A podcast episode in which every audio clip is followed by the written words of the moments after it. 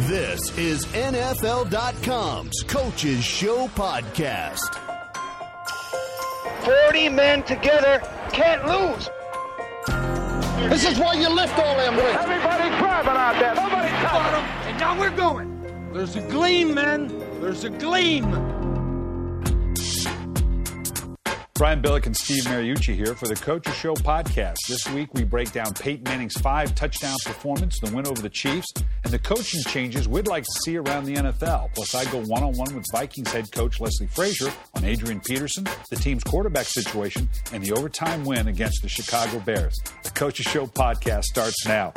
Steve, let's, uh, boy, what a week. I don't know about you, but between the Thursday games, great weekend in college football, both Friday Oh, and geez. Saturday night, and I watched it all. I watched You every did? single one, and then obviously the games we had. I don't know how much of you. I mean, are you worn out?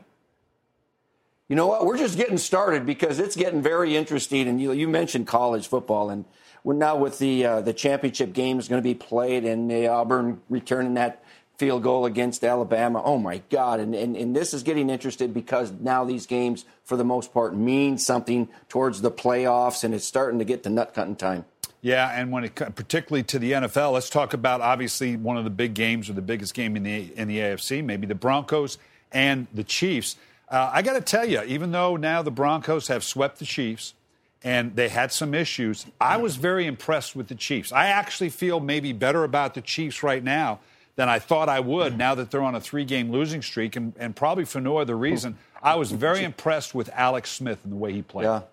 You- know what you just said? You're, you're more impressed with the Chiefs than before after this three game losing streak. And that is, is interesting because, you know, Alex threw for almost 400 yards and a couple of, t- or 300 yards and a couple of touchdowns. And, and they seem to open up that offense just a little bit more. I think their issues, if they have any, they're not a perfect team. Nobody is, would lie on defense. I think they're missing Justin Houston. It was a little bit like when the Denver was missing Von Miller. Uh, this Justin Houston kid is a disruptor, and, and uh, they need him back healthy. They finally got Tamba Hali back. He limped through that game a little bit, but uh, I think their issues will, will lie on defense going forward. It's still a very, very competitive team, and they're going to be right there. It is. I thought they were a little stubborn in their approach. That Mar- poor Marcus Cooper now, at some point, and I know you like to play man, and you got to make it tough on Peyton Manning. You got to change it up, but at some point, don't you have to? You know, even the most confident of players, it's like, you know what? I, I, you won't offend me if you give me a little help over the top here. That's the problem with, with teams now because of all the three and four wide receiver sets. You've got to be able to match. And so it's your fifth defensive back and or your sixth defensive back that has to play on the field. And if they're not quite up to snuff, and Marcus Cooper's just a kid, he's just a rookie, and, and they found him. And he comes in in nickel but plays the corner, and Brandon Flowers goes inside. And uh, yeah, help the kid because it's not just this game. It's been several games now in a row. People know that he's susceptible to getting beat deep, and then he plays soft, and you can beat him underneath and make him tackle you. And so, yeah, help the kid out because right. Well, you help him out with a pass rush too, and they haven't been doing that the last four games. Uh, they haven't been sacking quarterbacks to to get the ball out sooner, but. Help him with rush and help him with a safety. I think is going to be imperative. We've talked about it before, but I think the difficulty, and we saw it on Sunday with uh, Eric Decker having the four touchdown performance. Playing the, the Broncos is like playing that that uh, arcade game, that whack a mole, you know, with the. The I don't have any idea what whack a mole is. you is. know, it's when the, the squirrel points his head up and you smack him, and then it comes up. There's like all these holes, and it comes up, and you don't. You got to find out which ones.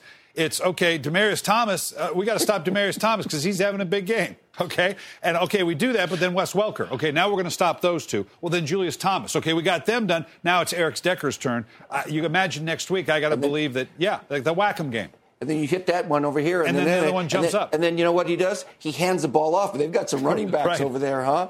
Oh my geez! And then and then uh, Montee Ball, he gets his hundred yards. Where would he come from? And I know he's from Wisconsin. Don't ha- don't say that, but you know he he's he's been good. They've got a stable of receivers and running backs, and if they're all healthy now, Julius Thomas, he's just they're just saving him for later on, I guess. But uh, this is probably the best supporting cast Peyton's ever had in his 16 year career, 17 year career. Probably the best supporting cast he's ever had. Uh, a couple injuries up front, I know that, but he gets rid of the ball quickly, and he's got weapons galore. Are we no longer. I know it wasn't real cold there. It was no wind and it was 50 degrees. But remember last week, all we could talk about. Oh, I don't know, Peyton Manning, cold weather. Maybe this guy. I don't know. Are we are we past that, or are we going to have another conversation No. about him in the cold? Oh, we are because we're going there not this Thursday night, next Thursday night, San Diego Chargers at Denver. I've already packed my thermals, okay? And it's going to be cold and windy and crazy that night. I think this Thursday over there is supposed to be like eight degrees. And so he's going to play in some more cold games. I don't know if it's going to be as windy as it was in New, uh, New England, but. Uh, you know what? He he's still pretty good, isn't he? And and I know he hasn't won as many in the cold as as he won in the dome and all that, but forget about it. He was dynamite, threw for 400 yards and five touchdowns, and he was just pinpoint. Whoa, he played great. If it, I mean, I've been meaning to ask you this, Hmm. and well, last week we both kind of said, well, you know what, Peyton in the cold weather, there does, Hmm. there's certainly a body of knowledge about that. Would you alter your play calling, or would you, you know, if you have to go to Peyton and go, you know what, I don't think you're real good in the cold weather, so we're going to do things a little bit different. I don't know that he'd buy into that, but do you, would you alter it a little bit? Yes and no. I think I would. be- To me, and I, and I coached in Green Bay. You know, you were in Minnesota, and that's a cold weather city, but you had the No, dome. we were in the dome, We yeah. didn't have the dome in Green Bay, all right? So, yeah, you alter how you practice, you, you, you alter how you warm up, shorter and sweeter, and you got bigger blowers on the sideline, and you, you alter how you play the game a little bit, too. You darn right you do.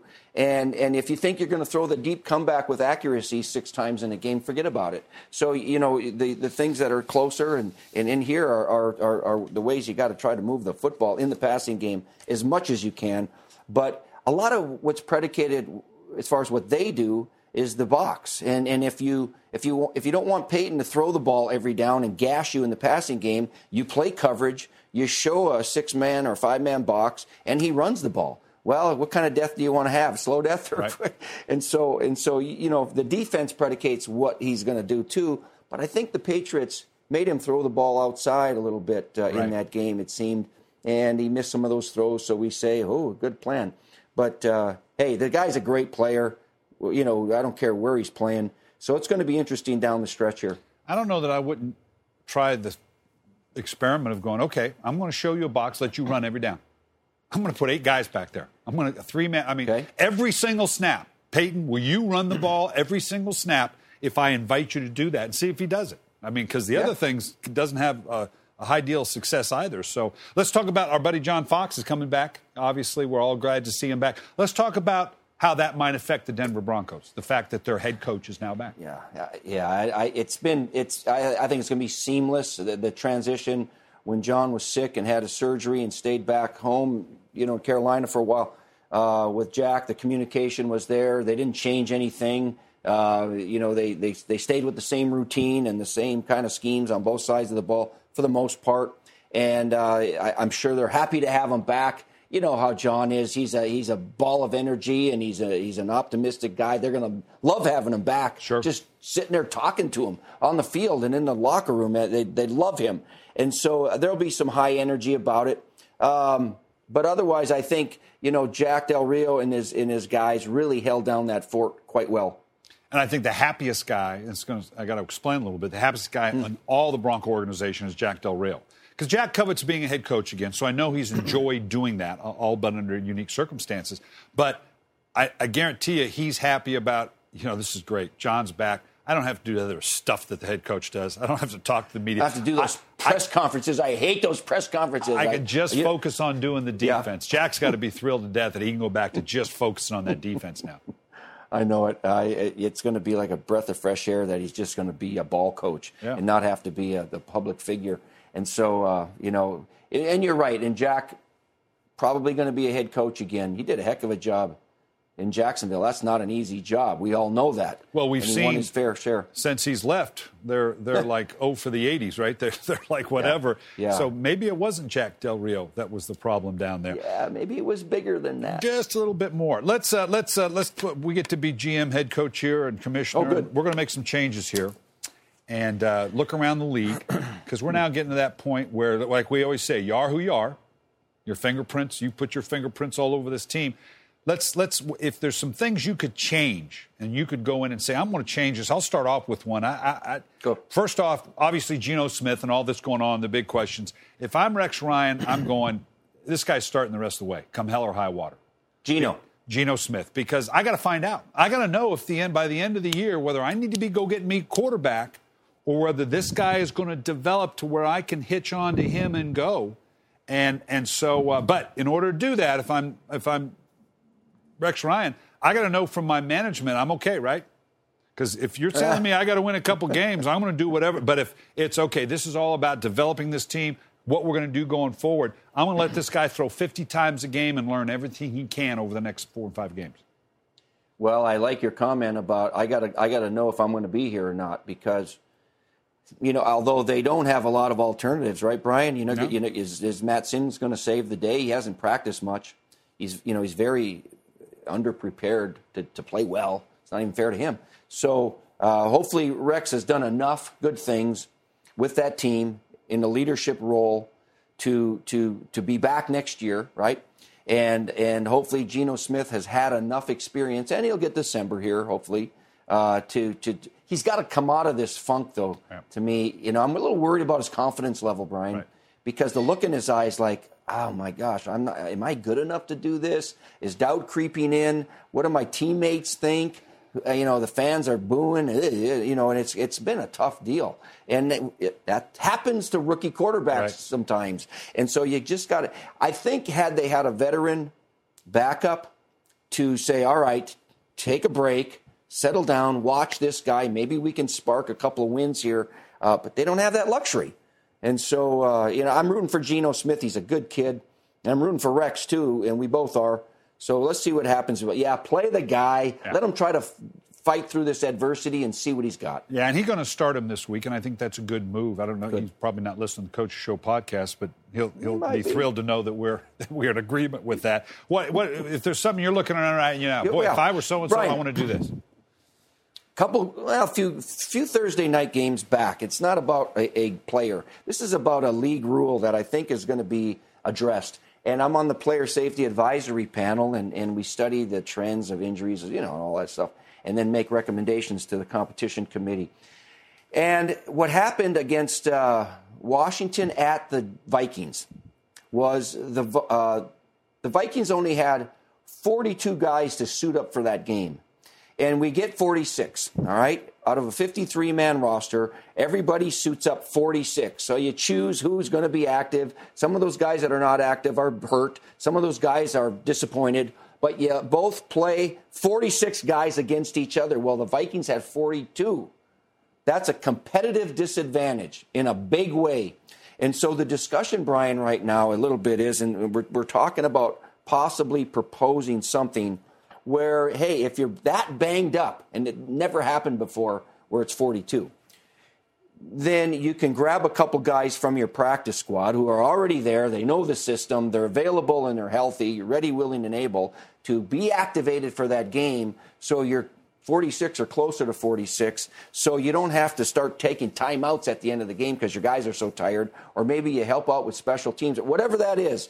But to, to, to keep it even uh, so nobody has a competitive advantage, that's a situation that we're going to address here, I think, in the offseason. Wow. Yeah, you know now, and I will tell you, and and and I still consider us part of the coaching fraternity, and I don't mean to, to da- get down on our brethren, but boy, I see abuse written all over that. Guys manipulating the. I need this position up. I'm short at this. So you know what, son? You look a little peaked. You don't look. No, coach, I'm fine. No, no, no. You don't look like you feel Yeah. good because I need an extra tackle here, and I got plenty of safeties. You know what? You just look a little flush to me, coach. I'm fine. No, you don't understand. Can't you see a lot of a lot of abuse in this? Ryan, you have a devious mind. Well, I have a and maybe it's just mind. for th- maybe it's just for Thursday night games where it's a short week, and we're finding a that point. Brian, get this, we're finding that there are fewer injuries on Thursday nights. Can you believe that? Yeah, there no, are fewer injuries by far on Thursday nights per game, and but but the but the reasoning we're trying to brainstorm why this might be two reasons. Number one, we're not practicing at all in pads that week. It's a short week. We're in pajamas or shorts or meetings and walkthroughs. Very limited in terms of the physical nature of practice that short week. The other thing is teams are holding out players that are the, the concussion guys hard to get back yeah. because of the protocol that you have to go through, and it's not quick enough sometimes. Or if I, I've got an ankle and it's, eh, it's maybe uh, they hold them off on Thursday night where they maybe would have played on Sunday. So that's the other reason. But certainly we're trying to keep the Thursday nights as fair and doable as possible. And that's just one thing on a Thursday night. Yes, you'd have some guys, uh, hey, you're kind of hurting tonight. I need to see this young kid. Um, and we would have to figure out how to keep people from yeah. getting tempted to do that that devious Brian Billick thinking. well, you're you're in the loop on that, so I don't I don't dispute you on that Thursday night, but I think someone's cooking the books on that stuff. I, I got to see the numbers on that. All right, let me ask you this because I just did the hmm. Chicago Minnesota game, and Leslie Frazier, really one of the good people in this league. If if you have a problem with Leslie Frazier, it's you because he's a good guy his quarterback situation. He goes from ah. Ponder and he goes then to Cassel and they bring in Freeman. They give him three million. He goes half a quarter and then he's out. And then they go back to Ponder. Now they're feeling pretty yeah. good about him. Now Ponder goes down, did nothing in the game, and Matt Cassel comes in and lights it up. Second half, he's up and down the field.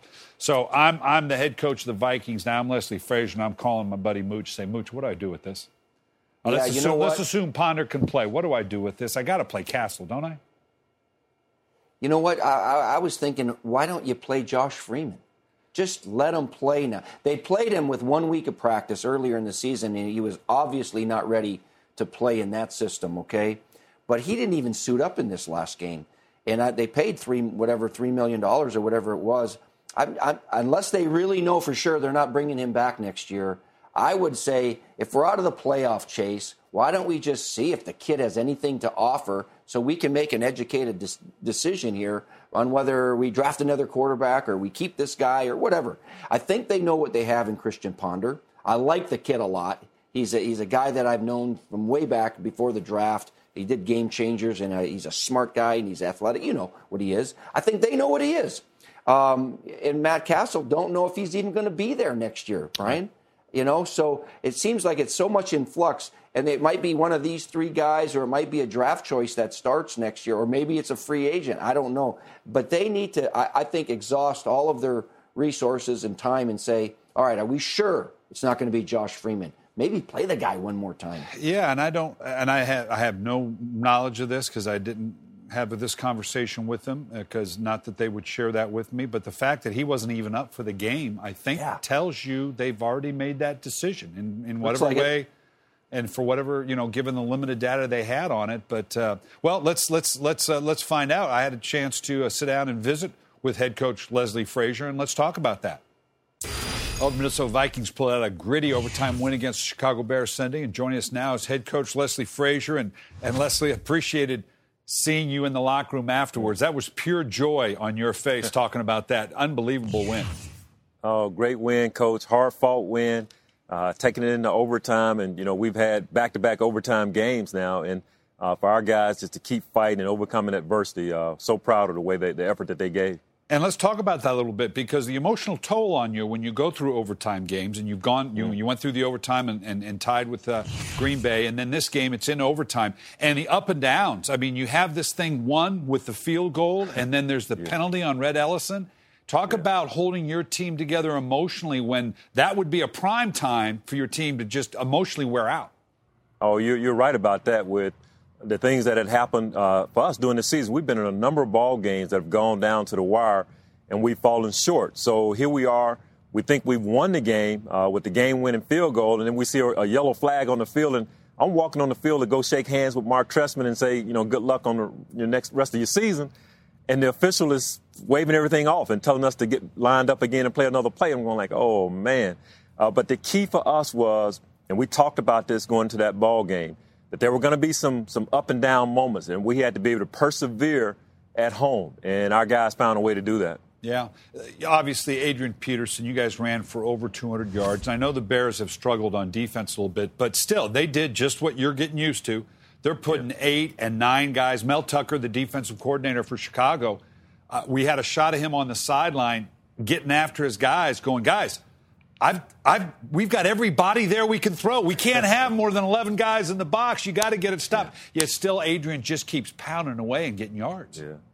You, you, you know, we've grown accustomed to seeing nine man fronts, eight man fronts, sometimes even 10 guys at the line of scrimmage. And uh, so that's nothing new for us because of the great back that we have in Adrian Peterson.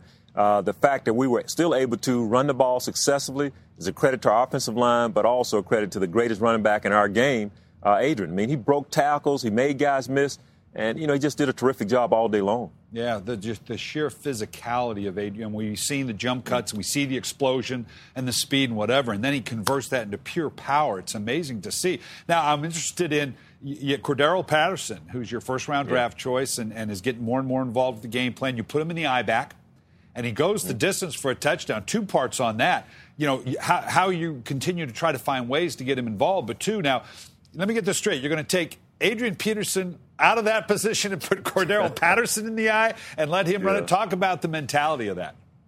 Well, we wanted to be able to change it up a little bit. We, when we were scouting Cordarrelle when he was at college at the University of Tennessee, that was one of the things that he did good, catching the football out of the backfield or catching the toss and, and, and running with it. So we wanted to be able to incorporate that into our offense as well. So we kind of had it in our back pocket throughout the year, and we finally got to it – and I think it kind of caught Chicago off balance a little bit. I don't think they really prepared for that. Uh, but it is a little bit different taking Adrian out of the backfield, spreading him out, uh, and giving it to someone else. But in this case, it worked out well 33 yard touchdown. Now, and again, we've had this conversation many times in the times that I've had your games and, and dealing Obviously, with the quarterback situation, is the most difficult thing a head coach can do in terms of that transition. You have Christian Ponder. You feel like he gives you the best chance. You're hoping he does well, coming off a pretty good game, and then he goes out early with a concussion. Matt Cassel comes in and plays really brilliantly. Did a fabulous job, but neither offense did much in that first half. And then here comes Matt Cassel, and he kind of ignites you. Uh, I know you're probably still not sure what Christian's status will be because obviously you go through the protocol, but talk about this movement of the quarterback position and how you te- keep your team focused when you're changing the quarterbacks for a lot of different reasons. Well, I mean, you and I both know that is the key position on every team in the NFL, and uh, we've kind of been in flux at that position most of the year. And we, we, wanted, we wanted to get it settled down with Christian playing well and just solidifying the position. And then he gets injured uh, in the first half of the ball game, leaves with a concussion. Matt comes in and does exactly what you just said. He played brilliantly down the stretch for us. Some key throws uh, in the clutch in the fourth quarter lead us down to a, a game time field goal to get it into overtime, and then some great throws in overtime to help set up a field goal as well. So uh, he's done a great job in that role as a backup. Uh, he's one of the best uh, in, in, that role, and you know we're looking forward to seeing what happens uh, with Christians and going through the NFL protocol with concussions. And depending on what happens with him, will determine you know who's going to be our starter for this next ball game. How do you help the team deal with that? I mean, with the players, whether it's individually or, or collectively, to try to help them because they want that one leader, and it's hard and it yeah. changes. When Matt Cassel came in, the very first thing you had a procedure penalty because it's a different cadence, a different snap. It's just different with a different quarterback. How do you help the team negotiate that? You try to get every guy to focus on their job and not get caught up in who's the quarterback, who's playing wide receiver, who's playing tailback, but to really focus on their job. Now that's that's a little bit more diff- easier said than done uh, because the quarterback he's like the captain of the ship when you're out on the field. But uh, that's what the that's that's what we emphasize over and over again. Concentrate on your job, do the very best that you can at what you do, and that'll help our quarterback position. You've had two overtimes. I want to ask you about the decision when you win the toss to either take the ball or defer it and give it to the opponent. We saw a couple, you know, last week the big one with Bill Belichick deciding to opt for his defense. I, you know, giving Peyton Manning the ball first. I, I don't know. You think you'd have done that, Coach? But you, is there a mentality where sometimes it's, you know what? I, am gonna I'm gonna go on defense first, thinking we'll hold. Now we'll get the better field position. They've had their possession. Right. Now all I have to do is kick a field goal. I mean, that's part of the thought process, isn't it? It is, and and the, the, thing that factors in, and maybe it did in the New England game, I'm not sure, is the weather conditions. In our case, yesterday, uh, the wind wasn't a factor. Uh, we're playing indoors, so the elements aren't a factor at all. So we wanted the ball because with the new rules, I mean, you score first, you score a touchdown the game the, the game's over. You're going to win the game. The other team never will see the football. So uh, you want the football. You want to be able to possess the ball unless the elements are, are part of the equation. If they are, then that may change your thinking a little bit. And in your game, the second half, the offenses were kind of up and down the field, you know, going pretty good. And obviously, Josh McCown was playing very, very well. Alshon Jeffery, what, what a performance he had the other day. I mean, just that yeah. catch along the sideline was just spectacular. They were on a roll and feeling good about themselves. Did you think about maybe uh, giving them ball first just for field position? You thought, no, I want this thing in our hands first. Because you guys were playing well in the second half as well. Yeah, I mean, they had a, a good third quarter. As you mentioned, Alshon had some nice catches, uh, but they didn't score in the fourth quarter. Uh, we felt like we had kind of caught up to some of the things they were doing, and we shut them down in the fourth quarter. Uh, going to overtime, obviously, they didn't score in overtime. Uh, so we felt pretty good getting into overtime and hopefully getting our offense to football first. That didn't work out. They got the ball first. Fortunately, our defense stopped them, got the ball back, and we had a chance to win it. And as we talked about earlier, you know, the field goal was called back. But uh, you know, we felt good going into overtime, taking the ball if we had won the toss. Yeah. Well, you got to go into Baltimore this week. Good, good luck, coach. I know that's that's always a tough game, but congratulations on a big win. Thank you, coach. Well, it's always great anytime we can visit with a coach here on the Coach Show podcast, and and uh, let's let's talk a little bit about that. Leads me to my next conversation this Wednesday on my NFL.com under the headset column. We're talking about you know kind of what comes first, the chicken or the egg. Does a coach make a quarterback or does a quarterback make a coach? And there's a lot of examples both hmm. ways. Steve, we've been on both ends of this equation. And, and one that comes to mind right now that the big question is Nick Foles. Guy's doing unbelievable. Is this Nick Foles making Chip Kelly's offense look good? Or is this Chip Kelly in that offense making Nick Foles look good? What do you think? Ah, it's probably a little of each. You know, Nick Foles was pretty darn good in college too. You know, at six six, and he could sling it, and he was very productive. Uh, it, you know, I, I, think it's a good match. All right, I don't know if it's a match made in heaven or whatever you would call it, but yeah, Nick Foles is just surprising, shocking, really, all of us as far as uh, his decision making. You know, he's not as quick a, a runner as Michael Vick, but he's a quick thinker quick decision maker, gets the ball out, and buys time if he needs to. And eh, boy, 19 touchdowns and no interceptions. Are you kidding me? Um, but you know, would would Vince Lombardi be on the trophy if he didn't have Bart Starr? Probably not. Yeah. And and uh, you know, I I remember Brian when when I was, when you and I were kids. um, you remember that far back, huh? Yeah, I do. Um, back in the state system in California. No, not that far back.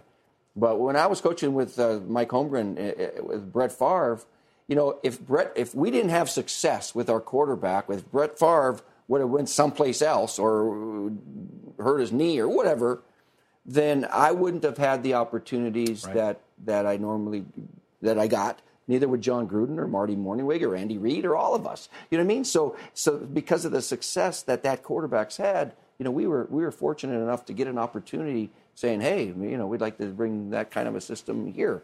So you know how that works. Sure. I, every great coach you bring up, you could typically, if you ran down it and just threw it out there, you you could say a quarterback comes to mind. Absolutely. But, but one jumps out. A perfect example: Marv Levy. This is a Hall of Fame coach and a great coach. He's proven that. But obviously, the success they had in Buffalo, and and with a Jim Kelly, and you look outside of that, it's not an indictment of Marv Levy. He's in the Hall of Fame. My gosh but not a lot of success outside of that time frame where he had a a Jim Kelly. And I don't think that's an indictment of a coach. That's just that's the combination. That it is a marriage, and it's going to be a combination. I think, in my mind, to me, that's why a guy like Joe Gibbs, maybe one of the greatest coaches of all time, because he won a yeah. Super Bowl with three different quarterbacks. Three different quarterbacks. Joe Theismann, Doug Williams, and Mark Rypien. And not to say that, you know, Bill Walsh isn't the ones he won with the Joe Montana. You can't diminish that at all or anybody that's had that run. But but the fact that he did it with three different guys, I think, is substantial. Yeah, you know, I was going to bring that up too. That's the exception, though, to the rule. And so, uh, you know, it the coach and, and Bill Belichick, you know, he coaches 300th game Brian, how great would you and I be if we had 300 games under our belt? Oh my gosh! And and of course he's he's joined at the hip with a guy named Tom Brady, but um, and he didn't have that kind of success in Cleveland. We all know that, but or the first never... year in New England as well. I'm taking that. I mean, Bill Belichick is a slam dunk Hall of Famer. He's got three Super Bowls. Enough said. You you don't have to have a conversation about Bill Belichick being a great coach, but when you look at his record without Tom Brady, it's not a great record. It's a record that would typically put you on the proverbial hot seat. So, you know, it's interesting, it, and, and I don't know that you could. I think it would diminish a quarterback by saying, you know, well, it's just the brilliance of a Bill Walsh that made Joe Montana and Steve. Well, that's ridiculous. But the other way as well, to, to not to not to diminish the fact that that uh, you know, yeah, this quarterback has made that coach very successful, and uh, it, it's just interesting conversation. Uh, let, let's get to uh, the weekend, and boy, there's a lot to look at. What jumped out at you from the weekend? Well, you, you mentioned it earlier, Brian. This uh, there's a new sheriff in town in Philadelphia. His name is Nick Foles, and I, I'm I'm waiting for the kid, Brian, to have a bad day or or a bad series. the kid just keeps on slinging it to the end zone. Luck has been on his way on his side. Uh, he's he's well. He got he got an interception. Patrick Peterson picked him off, called back, Call holding back. on some other guy. Um, so, but anyway, I've just been very, very impressed with this kid, and not so much the offense, not so much you know that they're right there with the Cowboys in the in the NFC East, but he has he just steady as she goes. I mean, anybody, any Hall of Famer would love to have this kid's numbers right now, and so you know I'm, I'm still waiting for him to have that bad game, but he just simply had 19 touchdowns, zero picks, and he's probably going to beat Peyton Manning's record. He just tied him one time with seven touchdowns in a game. Well, he's going to beat the record with more than 20 touchdowns and no interceptions to start a season. Are you kidding me? You know, I'm still waiting for, you know, like everybody, I'm looking to size up the, the playoff pool and who I really want, what jam, bandwagon I want to jump on, because I'm a bandwagon jumper real easy. Oh, I knew they were going to be good all along. But I'm still waiting for that substantial road win, but to validate to me, boy, these guys are going to be good. The, the, these are the, that's what I'm waiting for. We're gonna we're gonna find what out. team? What That's exa- team? yeah, that's exactly. I mean, we had some good road wins. Don't get me wrong, uh, but but I'm talking about a road win against a playoff caliber team. That that and again, I'm uh, you know obviously Denver. You have to look at going into Kansas City. So I think that's probably a solid one that we have to consider. New Orleans, we're going to find out on Monday night. New Orleans going into Seattle. That could be to me that's going to be huge. If New Orleans can go into Seattle and and for a lot of people that, that listen to the podcast, we do this on Monday, so we don't know the result of that score. So if you listen to it on Tuesday or Wednesday, don't be going, well, you stupid idiots, we just saw that so and so won. but if New Orleans can go into Seattle, this is a huge game because I think if they can get that kind of road win, Seattle going into San Francisco, that's going to be a big game. I want to see the winner of that game uh, going forward. I'm still waiting to jump on the bandwagon in that team that has that big road win. And I don't know that I've seen, other than we saw Carolina and San Francisco. Well, I'll, t- I'll tell you one. Yeah, right, and I'll tell you another one in San Francisco because the Colts came here to San Yep. Francisco and won a big 27 to 7 in Candlestick. Are you kidding? So that was a big one back then, and that's uh, San Francisco was a little wounded at the time, and the Colts were a little healthier at the time. And so I think both teams have changed a little bit since yeah, they're a then. different team right now. And you got to remember, Brian, you've been to the you've been to Candlestick a few times, so this is it. This is the last hurrah in Candlestick because they're moving to their new stadium over there, Levi Stadium. Win one for the Zipper next year, which is going to be an awesome stadium. Uh, so this is it for Candlestick. So this crowd, these crowds are going to be really big. And Seattle's got to go to San Francisco on a short week after a huge game against the Saints. I don't, you know, and speaking of the stadiums, I'd be remiss because I got to do it uh, with the Minnesota Vikings. The, you know, they're leaving the old Yeah. Metrodome, you know, the roller roller dome that Mike Ditka used to. I love that place. You know, and I was there for eight years, and you were in Green Bay. I loved it because we used to kick your ass all the time. when I hated Green it. Bay. I'll tell you why I hated it. Because you guys, and I'm putting you on here because you have a devi- devious mind, you would put that those speakers down there and just No. blow sound and something way louder than it should have been. No. And I know you guys will deny it to your death. You don't know we And had it- those speakers under the turf. That noise could come up underneath you. And I, the thing I loved about about it, you guys keep when you come in because you had a stent there. You you couldn't beat us in Minnesota, in the dome. And I know your your boss, Mike Holmgren. You kept changing hotels.